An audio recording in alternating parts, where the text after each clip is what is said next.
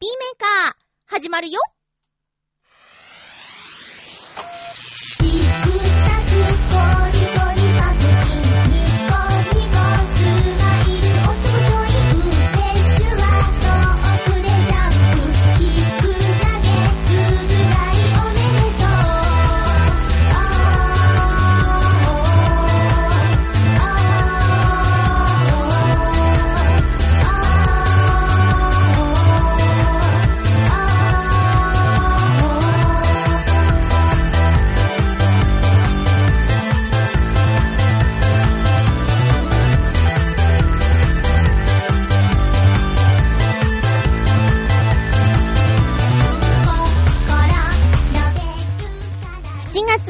28日、まゆっちょのハッピーメーカー。この番組は、ハッピーな時間を一緒に過ごしましょうというコンセプトのもと、チョアヘヨ .com のサポートでお届けしております。7月28日っていうのがものすごく違和感があるんですけども、収録がとっても早くなっちゃって、えー、収録しているのは土曜日です。早くの収録になっちゃってごめんなさい。なんか立て込んでるんだよね。嬉しいような、困っちゃったような、そんなまゆっちょが今日も1時間お送りします。最後までよろしくお願いします。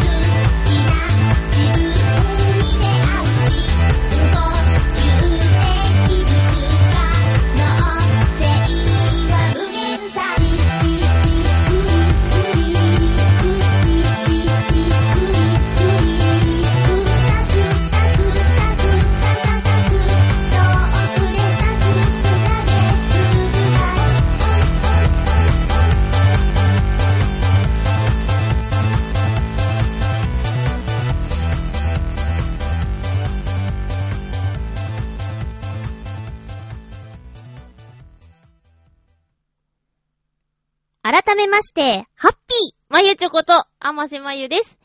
今日の収録になりましたということをツイッターには書き込んだんですけど、そのツイートを見て、えー、ギリギリでお便りをくださった方がいます。コージアットワークさんありがとうございます。まゆちょハッピーハッピー？このメールは収録日の午後、土曜日ですね、国道沿いの木陰で書いています。むっちゃ暑い中、自転車で移動していたら、前輪がガラスを踏んでパンク。チューブまで行ってしまったので、近くのショップで修理待ちです。こんな日なのにパンク修理が混んでいて1時間以上の待ち。でも、その間に下町の路地を歩いて2匹の猫にモデルをしてもらいました。思わぬラッキーです。でもまだ修理は順番待ちみたいです。まだかなちょっと暑くなってきたなぁでは、ということで、コージャットワークさんありがとうございます。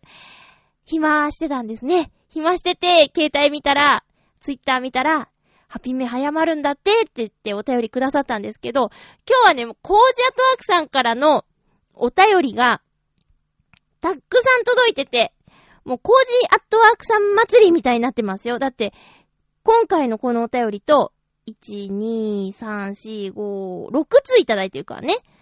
すごいねな、なんか、すごいね。ありがとうございます。全部紹介できるように頑張るね。私、もう話していいかな あの、先週もちょっと言ったんですけど、私、あのー、詳しかったりはしないですよ。なんとなく好きレベルなんですけど、星を見るの割と好きなんですよ。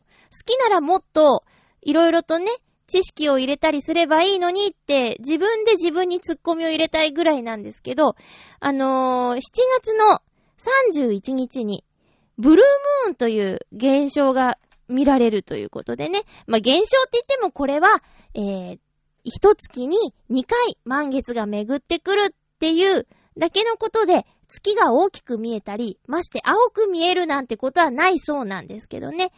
ちょっとこの名前、と、ブルームーンっていうね、名前と、あと、ブルームーンを2回見ると幸せになれるっていうお話があって、そんなこと聞いたら、ぜひ見たいって思いませんか？えー、ブルームーンについては、いろいろとね、えー、っと、ブルームーンスペース2015とか入れると、どの角度、どの時間にとってもよく見えるなんていう情報も出てくるので、詳しく知りたい方は、調べてみてください。で、さっきね、こう2回見ると幸せになれるっていう話があったじゃないですか。で、およそ3年から5年に一度現れるらしいんですよ。そのタイミングがやってくるらしいんですよ。なので、前回のブルームーンは2013年にあったそうです。えー、っとね、2013年、14年、15年、まあ、3年ぶりぐらいなんですかね。ちなみに、今回、私、ブルームーンを初めて見ることになる。まあ、これはね、お天気とか、あと、タイミングの問題もあるんですけど、見れたら、1回目。でしょ？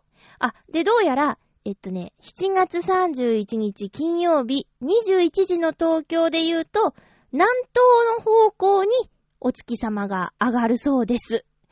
なので、晴れていたらこの時間に満月が見られる。うん。で、えっ、ー、と、これが私にとって1回目のブルームーンだとしたら、じゃあ、2回目はいつ見られるのかと。2度見ると幸せになれるブルームーン、いつ見られるのかっていう話なんですけど。えー、っとね。おーと。えー、っとね。次回は、2018年の1月31日だそうです。2018年1月は1月2日と31日に満月。だから2回目の満月をブルームーンというので、1月の31日の満月を見ると、私にとって2回目のブルームーンになるかなと。でもね、安心してください。2018年はブルームーンイヤーと言っても過言ではないと思います。なんと、3年から5年に一度と言われているはずのブルームーンが、その2月後に見ることができます。2018年は1月と3月、2回、ブルームーンが見られるということで。えー、2回目は2018年の3月2日と31日ということで、えー、ブルームーンと呼ばれているのは2回目の満月なので、3月の31日に見られる満月がブルームーン。だから、すごくラッキーな人は、2018年の1月と3月で完結してしまうっていう人もいると思うんですよね。ただまあお天気がね、わからないから、この月末の31日のブルームーンをぜひとも見ておきたいなと。そして3年後2回目のブルームーンを見て、幸せになりたいよと。そんな話です。興味のある方はぜひ。そして、あのー、このね、2018年の1月と3月のブルームーンを逃してしまうと、あれ？ちょっと待って。1年のうちに2度のブルームーンを観測できるのは2018年を逃すと11年後。でもまあ、あの3年に一度のっていうのはあるんでしょうね。だからまあ、そうですね。天気が良ければ2018年にあっという間に幸せになれちゃうよっていうこと。まあ調べていくと色々と面白いですね。うん。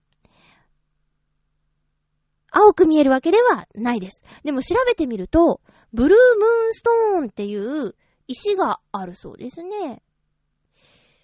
ムーンストーンってさ、やっぱりね、どうしても私たちの世代って、セーラームーンが、もうすごく流行っていた時期なんですよ。中学生、高校生の時に。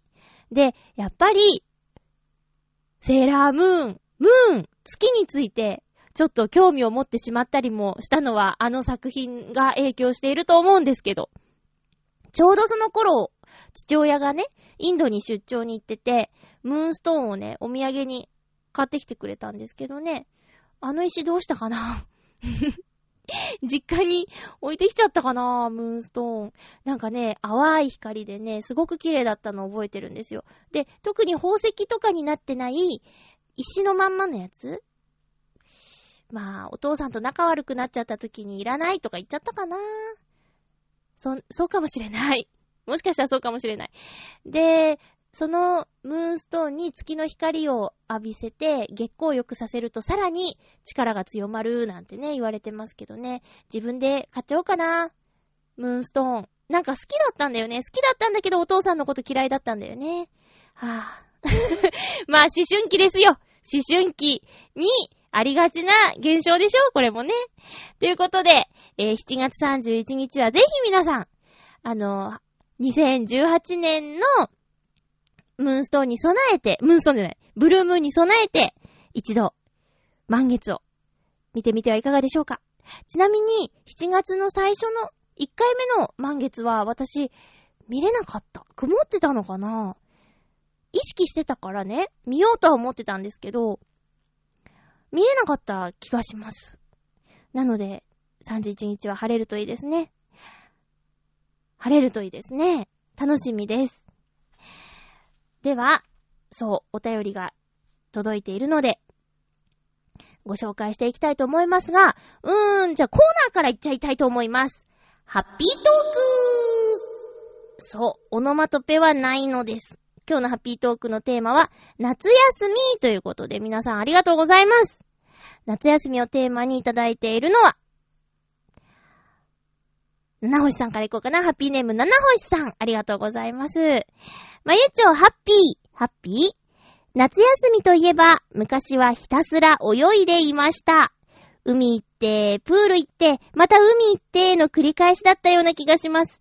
一番楽しかったのは、どこまで遠くに泳げ、どこまで遠くに泳げることができるか競争することと、水中から見上げる太陽の揺らめいたのを見るのが好きでした。おー、今はそんなに泳いでいませんが、また泳いでみたいですね。そんなことなので、宿題は夏休みの始めと終わりに一挙にやる七星でした。ありがとうございます。私ね、泳げないので、これ憧れる。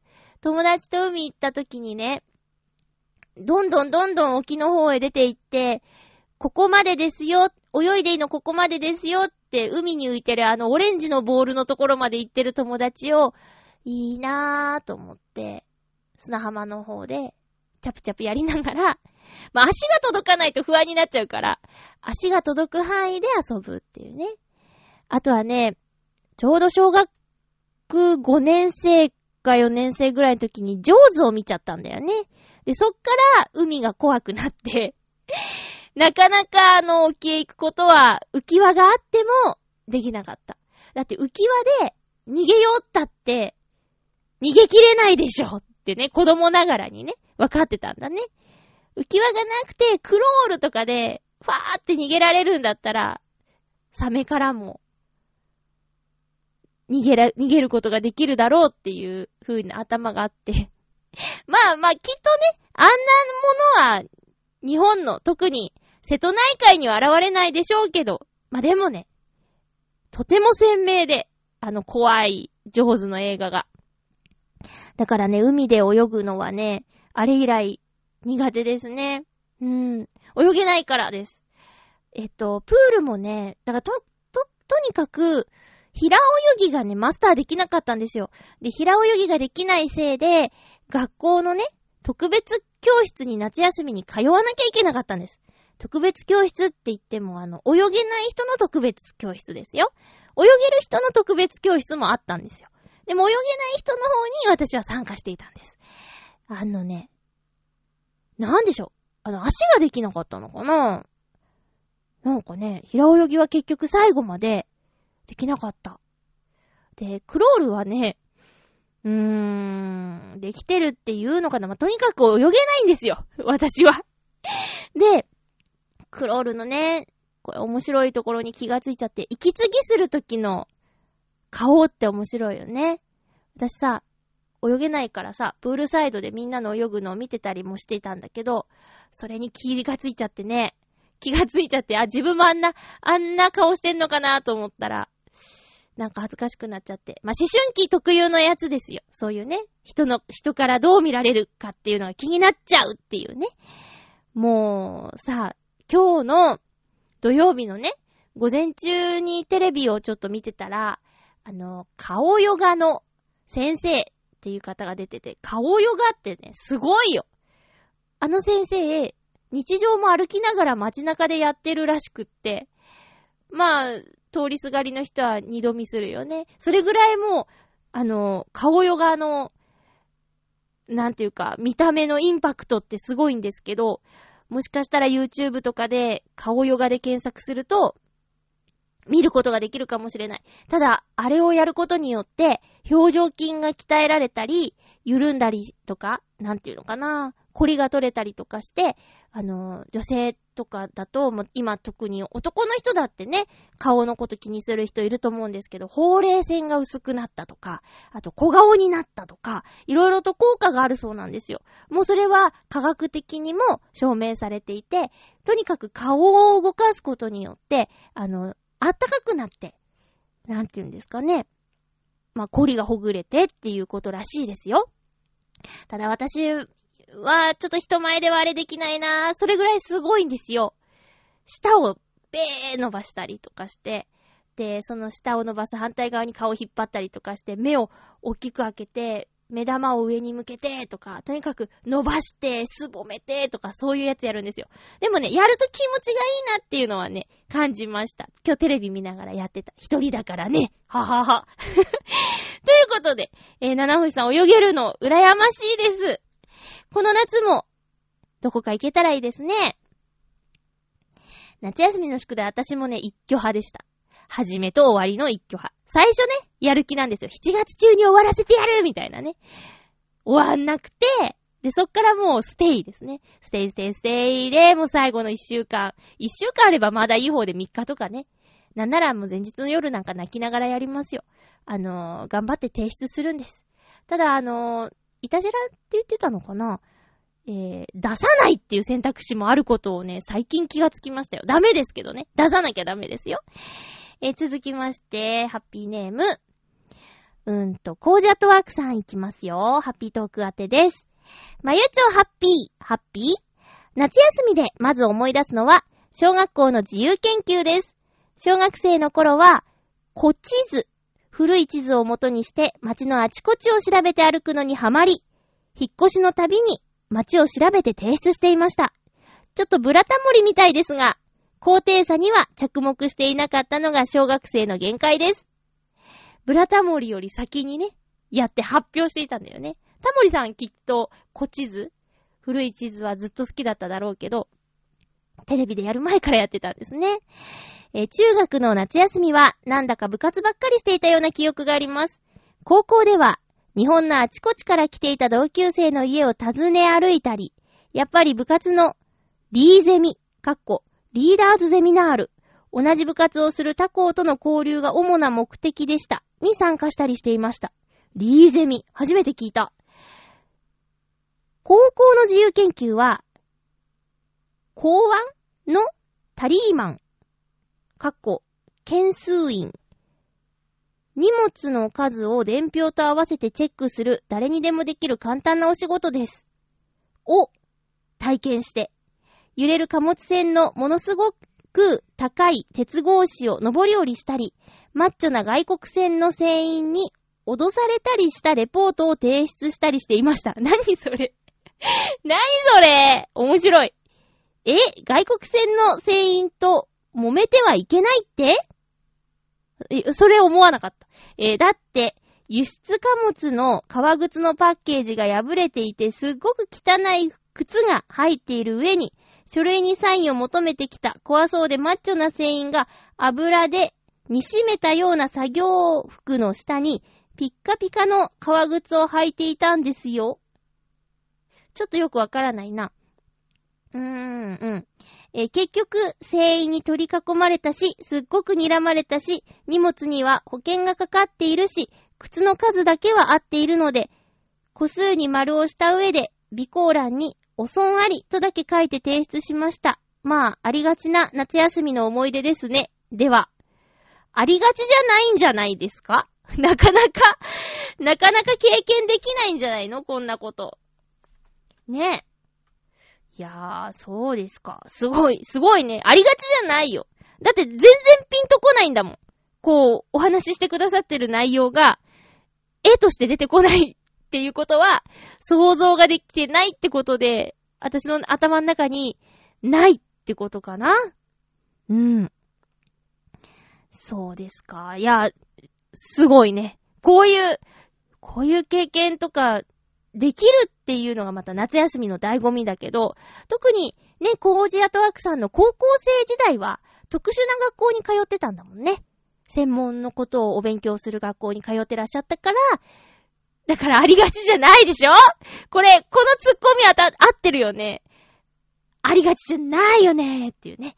えー、コージアトワークさん、ありがとうございました。もう今度そう、紙芝居とかで送ってほしいぐらいですよ。えー、続きましては、ハッピーネーム、フクロウのキスさん、ありがとうございます。まゆちょさん皆様、ハッピー、ハッピー？今回のテーマ、夏休みについて。今年の夏休みは、いつも一緒に旅行に出てるメンバーが忙しく、一緒に旅行に出るメンバーが忙しく、あまり遠出ができないので、飛騨、新州方面に2泊3日くらいで出かけようかと思っています。あとは3日間ほど、大学の図書館と国会図書館で資料集めをする予定です。短い時間ですが、有効に使い切りたいと思っています。それでは。ああ、いいですね。旅行の計画があるんですね。でもいつも一緒のメンバーじゃなくて。あ、ちゃちゃちゃ、一緒のメンバーなんだけど、遠出ができないんだ。うーん。いいなぁ。旅行いいなぁ。旅行なぁ。一人旅をね、あまりしたことがなくて、もう、あまりっていうか、ほとんどない。あ、去年出雲行ったぐらいですかね。でもね、一人旅って私苦手でね、喋り、喋る相手が欲しくって。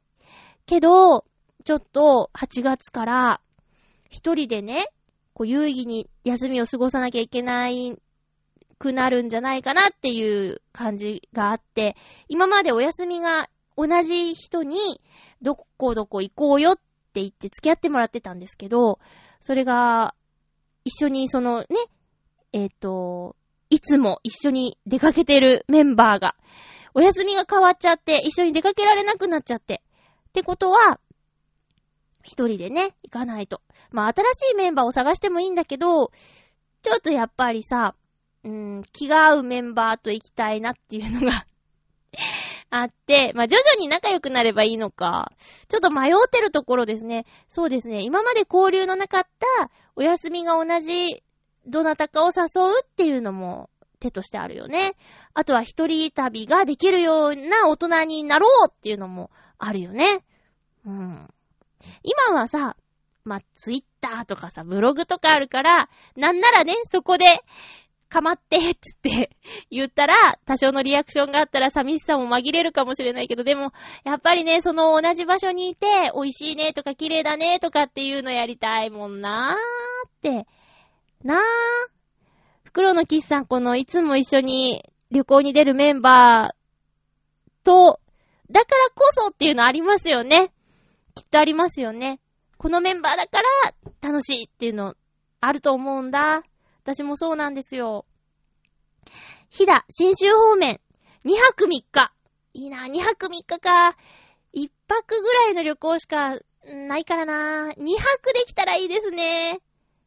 京都2泊したっけ？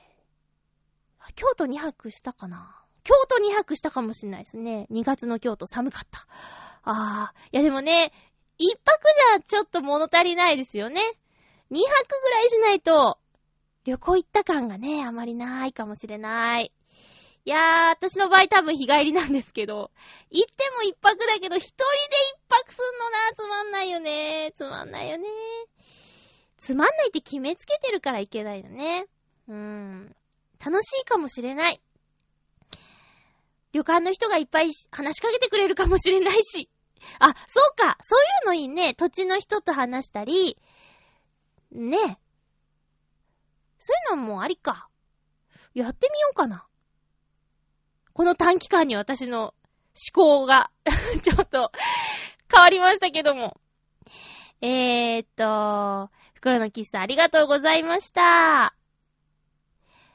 楽しい旅行になるといいですね。短くても、こう、ぎゅっと濃縮してね。え、夏休みというテーマなんですけど、まゆっちょは夏休みは、全くないですね。うーん。全くないですね。あ、えー、っと、ちょうどこのハッピーメーカーを、の配信日かな？もしかしたらディズニーランドに行けるかなーっていう感じなんですけど、でもなんか台風の影響で、傘マークついてますね。週間天気予報を見ると。だからどうなるかなーってね。で、あ、そうそう、7月の最終週に3連休があるんで、それぐらいですよ私の夏休み。3連休って言ったってね、通常の高級にプラス1日っていうだけなんですけど。しかも予定パンパンだし。あの、そのね、もしかしたらディズニーランド行けるかもしれない。で、ノートノーツのリハーサルがあって、あともう一個が、これはお食事会かな。うん。お友達のお誕生日をお祝いするお食事会っていうのが計画として入っているので、まあせっかく3連休だけど、じゃあ2泊3日で旅行行けそうな3連休だけど、パンパンっていうね。まあそれはそれでね、いいんですけど。今ちょっと2泊3日の旅行の話聞いたら旅行いいなって思っちゃったんですよ。ということで、夏休みは特にないですけど、取れる皆さん、家族サービスとかね、今もう、お子さんが家に毎日いるんじゃないの？ね、どうですか？どうなの？大変なの？楽しいのかな？ちょっと全然わからないけど、そういう感覚がね、全くわからないんですけど、えー、楽しい夏休みを過ごしてください。そしてもう、もうすごく暑いから、体には十分気をつけてね。あのー、私の知り合いが、いっぱい鼻ぐしゅぐしゅしてますよ。何人か。いっぱいって言ったら語弊があるか。風流行ってんのかなーって思ってね。で、そうだな。私ね、この夏は、ちょっと、エアコンさんのお世話になってます。あのー、毎年、えー、割とね、もう一人暮らしだから、お客さん来る時以外はエアコンつけないぞぐらいの勢いで、アイス枕とか、保冷剤とか駆使して、なんとかしのいでいるんですけど、この夏ね、ちょっときついんだ。あの、夜勤してる時も、もう熱帯夜ですよね。で、湿度も高いし、汗もね、尋常じゃなくかいちゃうんですよ。で、私、顔に集中的に汗をかくせいか、頭がぼんやりしちゃってね、ちょっと身の危険を感じることもあるので、で、昨年の夏、暑いとこで働いてないせいか、こう、毎年のことなら、体も慣れてね、いい感じでできてたと思うんですけど、丸一年、こう、夏を経験してないっていうのが大きくあると思うんですよね。この夏はとってもきつい。頑張らないといけないなと思っています。なので、家で睡眠するときぐらいはと思って、エアコンのお世話になってます。まあ、下げすぎないようにしていますけど、でもね、うーん、地球温暖化とかいろいろとね、問題があることもわかっているんですけど、けど、なるべく効率よく使っています。あの、私の住んでいるお部屋なんですけど、玄関からもう繋がっちゃってる14畳のリビングと、あと10畳の、えっと、1LDK ってやつなんですけど、で、10畳の方には、この防音室が入っているから、10畳ではないんですよね。だから、えっと、1.5だから、8畳ぐらいの広さになっているんですけど、もう、14畳の方には、なるべく滞在しないようにして、この狭い部屋で効率よくエアコンをつけて涼しく過ごそうっていう風にしています。そうやってね、工夫して、工夫して工夫してですね、やっていかないといけないですよね。以上、ハッピートークのコーナーでした。では、お便りを紹介していきますよ。そう、たくさんいただいているんでね。おっとっと、まずは、えー、先週の私の憧れのお話から、えっと、お便りが来ているのですよ。ハッピーネームコージアートワークさん、ありがとうございます。まゆちょハッピー、ハッピー？海辺で焚き火。昔よくやりました。いや、ちょっとね、焚き火、ちょっと、ちょっとね、ニュアンスが違うんだけどね。えー、っと、夜の海岸で流木を集め焚き火にする。まゆちょの夢はこれですよね。違うんです。違う違う。ちょっと違う。焚き火をするじゃないんです。ただし、私のやっていた焚き火は、男同士のグループで大量の流木を集めてやるもので、炎の高さは10メートル近くまで上がり、全然違う。口に含んだウォッカを焚き火に吹きかけ、火を吹くやつまでいる大焚き火。牛肉の塊を吊るし焼きにしたり、かなり派手な焚き火でした。朝になって砂をかけ消すときは、少しだけ開いた砂の穴から炎が竜巻のように吹き出したりして危ないよ これおまわりさん来ないの？大丈夫？そうそう、一度だけ焚き火の最中にパトカーがほらパトカーが来たことがあります。安全を守って流木を燃やしていることを伝えると、お疲れ様です。と言ってもらいました。なんか違う。まゆちょは、こんな勇壮な焚き火でも夢を叶えられますか？では、違うんです。違うんですよ、コージアトワークさん。違うの。焚き火がしたいんじゃないの。むしろもう焚き火はなくてもいいんですよ。焚き火がしたいんじゃないんですよ。これすごいね。まさに郵送ですね。郵送な焚き火。ウォッカとかさ、ウォッカとかじゃないの。ホットココアなの えー、ありがとうございます。これはこれでね。これはこれですよ。これはこれで、面白いかもしれないけど、私のやりたいのはこっちじゃなくて、もう一つお便り来てるから。もう一つね。匿名希望さんです 匿名希望さんからの、これですよ。まゆちょハッピー、ハッピー。先週のハッピーメーカーで、冬の浜辺で焚き火を前に、二人で毛布にくるまって語り明かすのが憧れ。そうなんです。コージアットワークさん。焚き火じゃなくて、こう、毛布にくるまって語り明かすが夢なんですよ。と言っていましたね。はい、言いました。自慢じゃないですが、私はそれに近い経験ありなので、その話を披露して、心の古傷を自らえぐりたいと思います。えへへ。この番組ハッピーメーカーやねんけど。あれは数年前の秋。その年の夏から付き合い始めた彼女とのデートで、とある浜辺の公園へよく行きました。あ、とある海辺の公園へよく行きました。公園に着くのはデートの最後の方だから日が暮れた頃。しかも秋も半ば過ぎなので結構寒かったけど、二人ともあの公園は大好きでした。ある時私が、これで寒くないよね、と言いながら、自宅から持ってきた小さめのブランケットを見せると、彼女は満面の笑みで何度もうなずき、あー、やばい、キュンキュンする。そして二人でベンチに座り、ベンチかベンチじゃないんだよな。えー、身を寄せて、そのブランケットにくるまり、たわいもない話を終電までしていましたとさ。惜しいベンチじゃないんですけどね。でもね、90点ですね。うん。まゆっちょの憧れのシチュエーションとはちょっと違うけど、でも8割ぐらい条件はクリアしてるんじゃないかな。あ、今9割って言っちゃったな。えー、夏の終わりに恋に落ちた二人はすぐに別れる。と聞いたことがあります。なぜなら、すぐに、秋が来るから。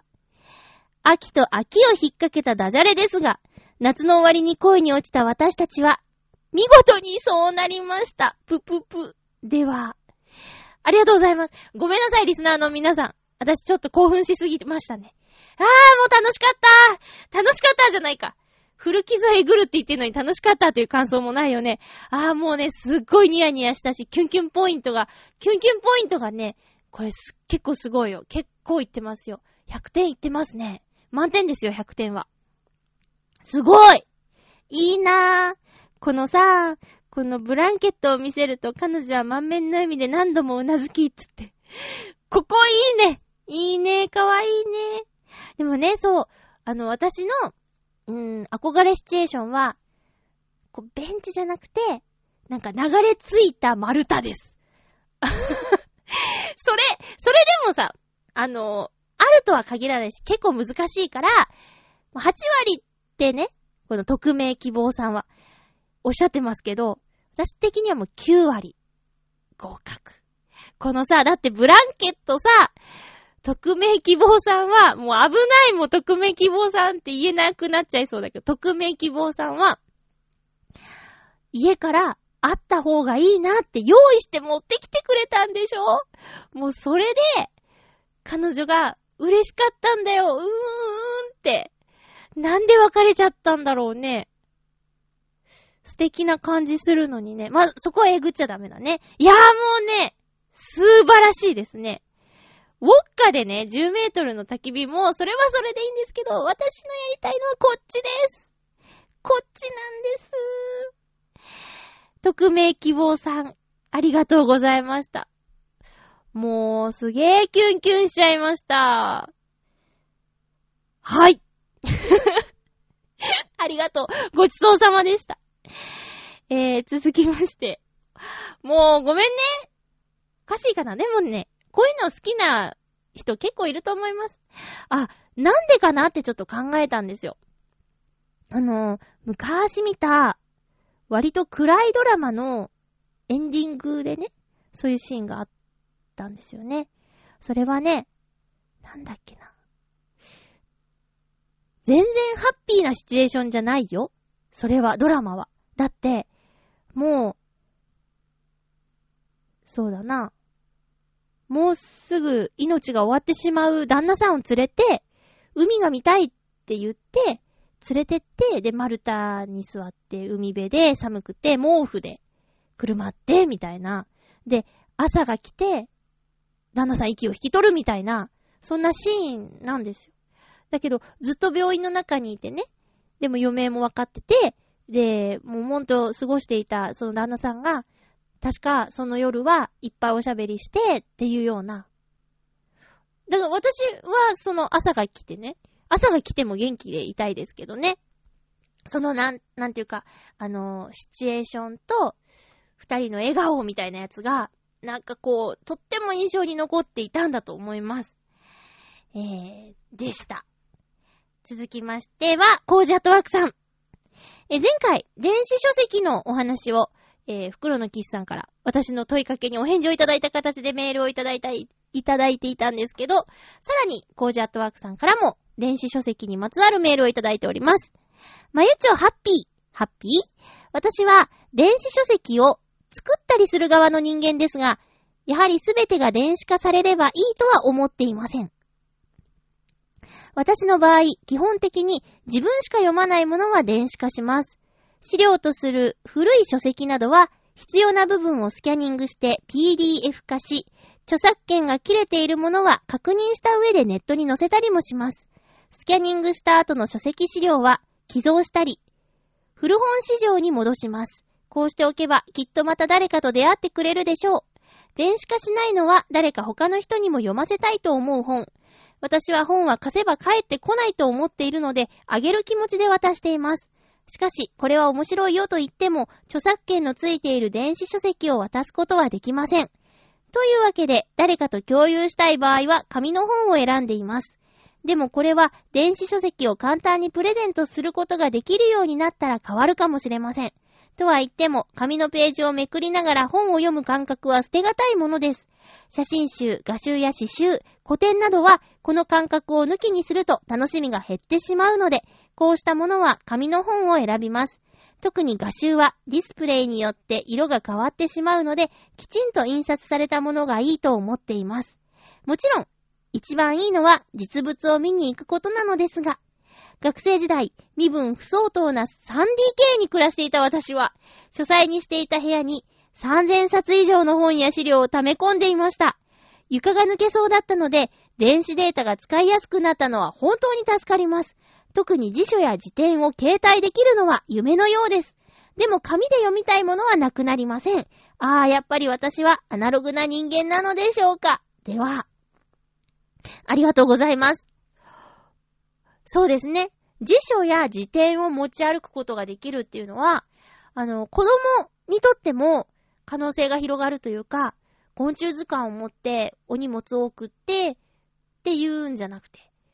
あー、でもどうなんだろうなどうなんだろう。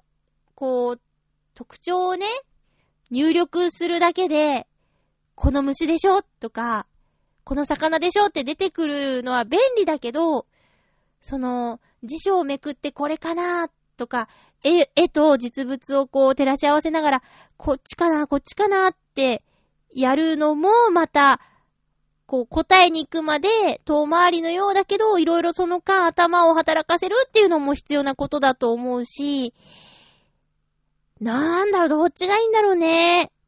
便利なんだけど、何か大事な目に見えないものが抜けているような気もするし、難しいね。これが正解っていうのはないことだからね。うーん。ただまあ、便利っちゃ便利ですよね。その、例えば、えー、これは別にね、電子書籍じゃなくても、電子辞書？まあ、電子、電子、電子化によってっていうことですけど、あの、海外の方とコミュニケーションが取りやすくなったとか、そういうのありますよね。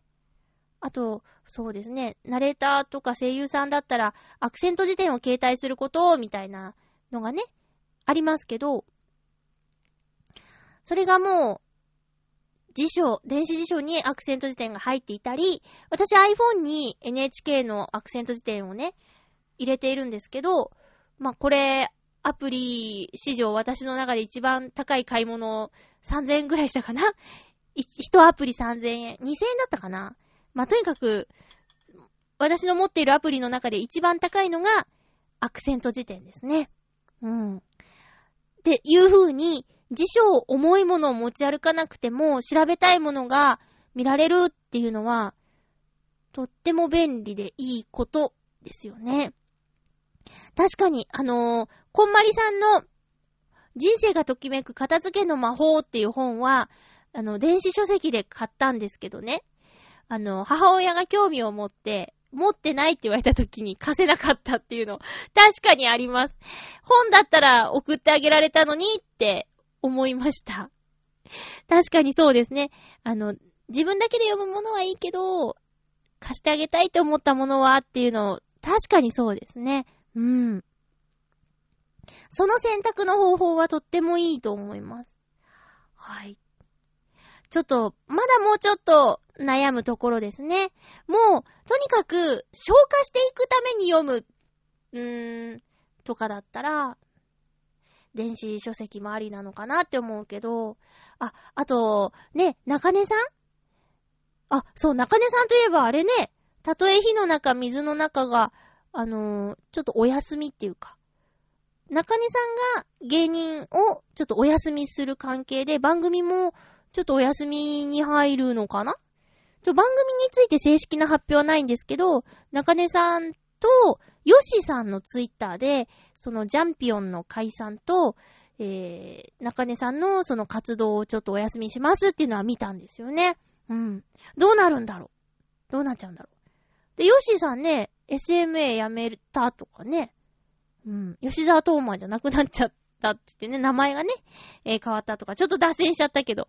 そうそう、その中根さんは漫画をいっぱい持ってることで有名なんですけど、えー、電子書籍は反対って言ってました。それは、その漫画の棚を見せた時の、えー、リアクションが嬉しいのと自慢したいからっていう、す、すっごく素直な感想を言ってます。かん、素直な考えをラジオで話してましたよ。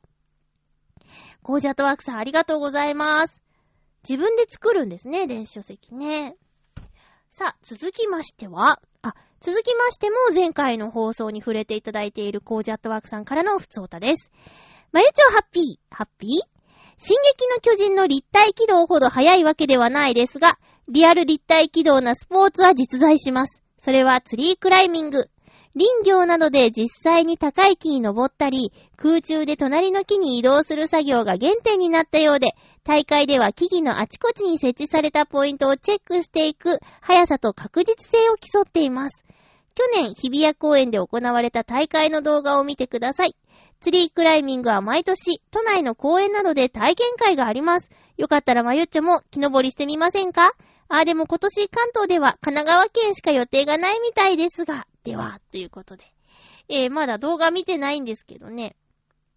そう、えー、先週、言葉が出てこなかったの、立体軌道っていうやつね。立体軌道でした。ほんとだ、ツリークライミングチャンピオンシップ2014日比谷公園だって。これあれだよね。多分音とか出しちゃダメだよね。ちょっと見てみようか。動くかな電子書籍がどうとか言ってましたけど、私今この番組のメールとか iPad でやってるから、ハピーメーカー電子化進んでますね。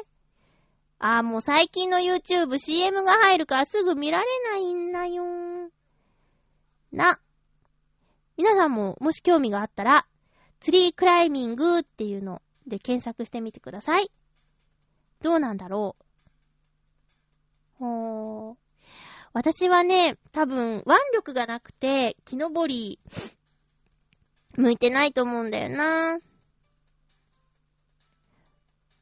もう、ダメですよ。あの、立体軌道っていう言葉を聞いて、進撃の巨人って言われてるから、あれイメージしちゃうからさ。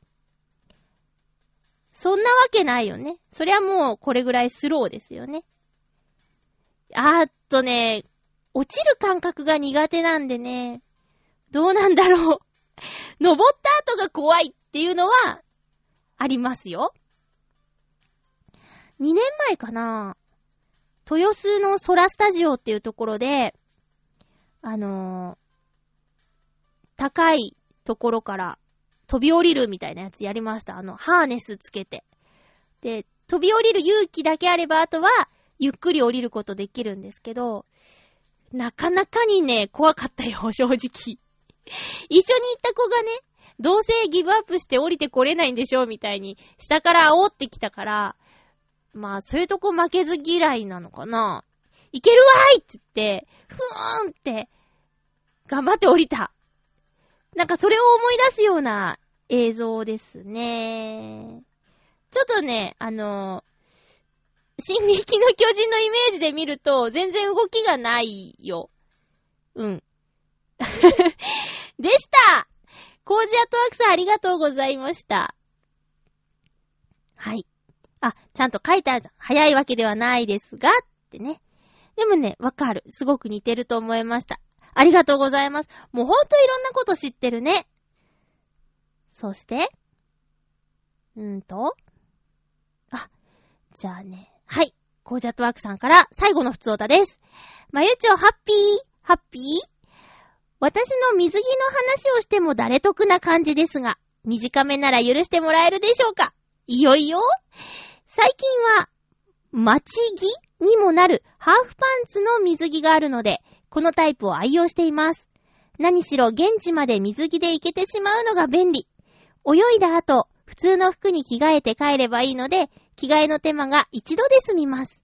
さらに近所なら、シャワーの後、ちょっと乾かせば、水着のままで帰ってしまうこともできます。まあ、財布などをポケットに入れておくわけにはいかないので、ポーチなどが別途必要になるのですが、そうそう、女性でも近所だと行きは水着みたいな人がいるようです。まゆちょは、水着に上着とパレオで、海辺まで行けますか？うわ、まゆちょの握りしめた拳が怖い。では、ピュー。ん？なんで？え、私、そっか。えーと、そう、水着ね、ついにね、この間ね、断捨離でね、捨てました。だって、だって、いつ買ったっけっていうやつだもん。その、養成所の夏の合宿のために買った水着だから、21とか22、北への前に買ったやつだからね。もう、えと一回転してるから、これダメでしょと思って。そんな、あの、サイズは、変わってないし、むしろ、昔の方が、肉があったかもしんないけど、あのー、形とか？どうなんですかね？さすがに、あ、でも一回回って戻ってきてる可能性もあったのか。いや、なんかね、ちょっとね、断捨離というか、こんまりでやっちゃいましたね。これ着ないでしょ？って言って、ときめくか？って言ったらときめきませんってなって、捨てちゃった。だから私今水着を持ってないですね。プールに行く予定もないんだよなあのね、こう、こんなこと言ったらほんとつまんない人間みたいに聞こえると思うんですけど、プールに行って何したらいいかわかんないんですよ。泳げないし、で、スパリゾートに6年ぐらい前ですかね、行ったんですけど、あの時もね、浮き輪をレンタルで借りたけど、結局なんかどうしたらいいかわかんなくって、何度かウォータースライダーを体験して、ドクターフィッシュは怖くてできなくて、で、なんか持て余しちゃった感じがします。プールで遊ぶという、どう遊んでいいかわからなくて。うん。で、ね、そんな、焼きたいとかそういうのもないし、なんならあんまり焼きたくない、焼きたくないって言いながらもう手遅れな感じなんですけど、もうどれぐらい焼けてるかはライブに来てくれたら、会えたらわかることなんですけどね。まあそんなこんなでね、ちょっと水着を手放しました。今そうなんだ。着ていけるやつあるんだ。いやもうでも、テレビとかでね、見るそのプールや海水浴場のお姉さんたち見てたら、まあ、ありなんですかね。上着着れば。えっ、ー、と、なんだっけ。えっ、と、えっ、と、しらす？生しらす食べに、えっ、と、なんだっけ？神奈川県の、何島だっけ？行った時に もうめちゃくちゃだな。あれ？もうサザンオールスターズの歌詞によく出るところに行った時には、もうほんとそういう人ばっかりでした。なんか、あのー、ビキニタイプの水着を着ている上に、パーカーを羽織ってるんだけど、まあでも、こう、水着の上に服着てっていう感じの人結構いましたよ。だから、えー、こういう感じですよね。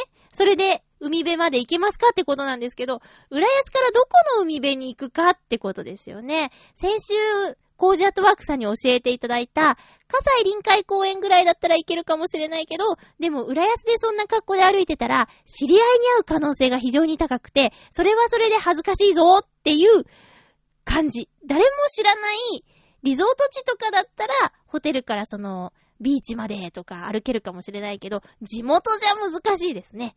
まゆちょ水着で歩いてたよって言われちゃうからさ。それはそれでね、ちょっと恥ずかしいですもん。ということで、えー、コージアトワークさんいろいろお便り本当ありがとうございました。あの、読んでみると、ごめんなさい、今日ね、下読み本当にしてなかったんですけど、読んでみるとあの、前回の放送にまつわるツッコミトークが満載でしたね。えー、聞いてくださってるんだなーって実感できて本当に嬉しかったです。なんか、気の利いたお返しができなくて、ごめんなさいっていう感じですね。ありがとうございます。この夏、コージアートワークさんまた焚き火とかするんですか？もし、あの、近くで焚き火をすることがあったら教えてください。行けたら行きたいなと思ってます。その、ウォッカとか飲めないけどね。うん。片付けてて火柱が上がるとかさ。とんでもないなって思ってるんですけど。えーと、夏。本番って感じですね。さっきも言ったけど、本当に暑くって、あの、暑いと身の危険を感じます。なるべく、水分補給して、えー、知り合いもね、ちょっと熱中症気味になっちゃったなんて言ってる子とか、いたので、気をつけないといけませんね。炎天下にいたからってなるもんでもないんだよなうん、だからほんと予防できることは予防しないと。ターザンの夏バテっていうのがテーマになってるのをちょっと買っちゃいました。で、日頃から食べ物から栄養をとってっていう方法もあるそうですよ。私、うーん、ちょっと嬉しいんだけど、食欲がなくなってきて、夏のせいか。あとね、こう、先月ぐらいからちょっと、お友達とご飯に行くときに、出費がかさむなっていうのがちょっとあったんで、最近ね、ダイエットっていうわけじゃないんだけど、豆腐なら食べられるとか、お米ちょっと厳しいけど豆腐なら食べられるぞとかで、冷ややっこにハマってて、やっぱね、みょうがとか使うと、こう夏感が増しますよね。冷ややっこ、あともやしのナムル。これをね、とりあえずメインにして。で、栄養が全然取れてないよね、これじゃね。だから、あと、舞茸とかいいらしいよ。舞茸、エリンギ。このあたり。あと、ナッツ類、ドライフルーツ。このあたりで栄養補給をしております。結果ダイエットになったらいいなって思ってるんですけど、あの、筋肉がね、ないっていうのが大問題だから、その辺をしっかりやらないとなって思っていますよ。えーと、次回の予告です。次回は、あ、ああ、そうか。次回は8月4日の放送を8月2日に収録する予定です。またね、今回のように、もしかしたら、2日と言っておきながら、早まってしまう可能性もあるので、えー、お便り、早く届けてください。お便り読んでーっていう方は、早めに送ってください。よろしくお願いします。えー、っとね、8月8日は何の日でしょう？そう。チョアヘヨ .com の開局記念日です。こうやって皆さんに声が届けることができるのも、チョアヘヨ .com があるからなんですよ。で、今年はね、ちょっとさっきも言いましたけど、あの、中根さんの番組や、もう他にも、あの、イベント等々で多忙を極めている番組などなど、ちょっとバタバタしているということで、え、特番やらないそうなんですよ。だから、えー、テーマは、ちょあへよ .com、6周年おめでとうということで、もうハッピーメーカーで勝手にやっちゃおうかなと思ってます。あの、特番ないってことなんでね。えー、ちょあへよ .com をお祝いして、あと、ちょあへよにありがとうのお便りがあったら、えー、送ってください。きっと、このハッピーメーカー局の方聞いてくれてると思うので、局の方にも届くと思います。そして、そうですね。そ、それ、それでいいかな。テーマにしましょう。ちょっとオノマトペもやろうかなと思ったんですけど、今日の漢字のように普通歌がいただけたら、えー、とてもできないなと思ったんで、テーマだけにします。テーマは、チョアヘオ .com6 周年、おめでとうということで、よろしくお願いします。えー、で、ノートノーツのライブが8月の29日土曜日に浅草橋にありますピッツェリアボーノボーノで行われます。開場は18時、開演は17、ん ?19 時を予定しております。で、ノートノーツの曲もやるんですが、伊藤良太くんのソロとまゆっちょのソロもやる予定です。えー、で、投げ先生です。よろしくお願いします。予約がちょこちょこ来ております。あの、前回のライブの時に8月は無理宣言を何名かからされているのですが、ちょっとね、あのお客さん少ないよ。お客さん少ないよ。もうちょっとみんなに来てほしいなって思っております。暑くてね、大変なんですけども、ぜひ皆さん、会いに来てください。よろしくお願いします。ハッピーメーカーお送りしてきましたが、そろそろお別れのお時間が近づいてまいりました。えーと、本当にね、台風がまた西日本の方に行ってますけども、西日本地元岡山がありますが、えー、みんな大丈夫かなーって心配しています。関東の方は、とにかく私の3連休に雨が降りませんようにーと願っております。えー、7月31日はブルームーンをぜひみんなで見ましょう。金曜日ね。お相手は、まゆちょこと、あませまゆでした。また来週、ハッピーな時間を一緒に過ごしましょうハッピー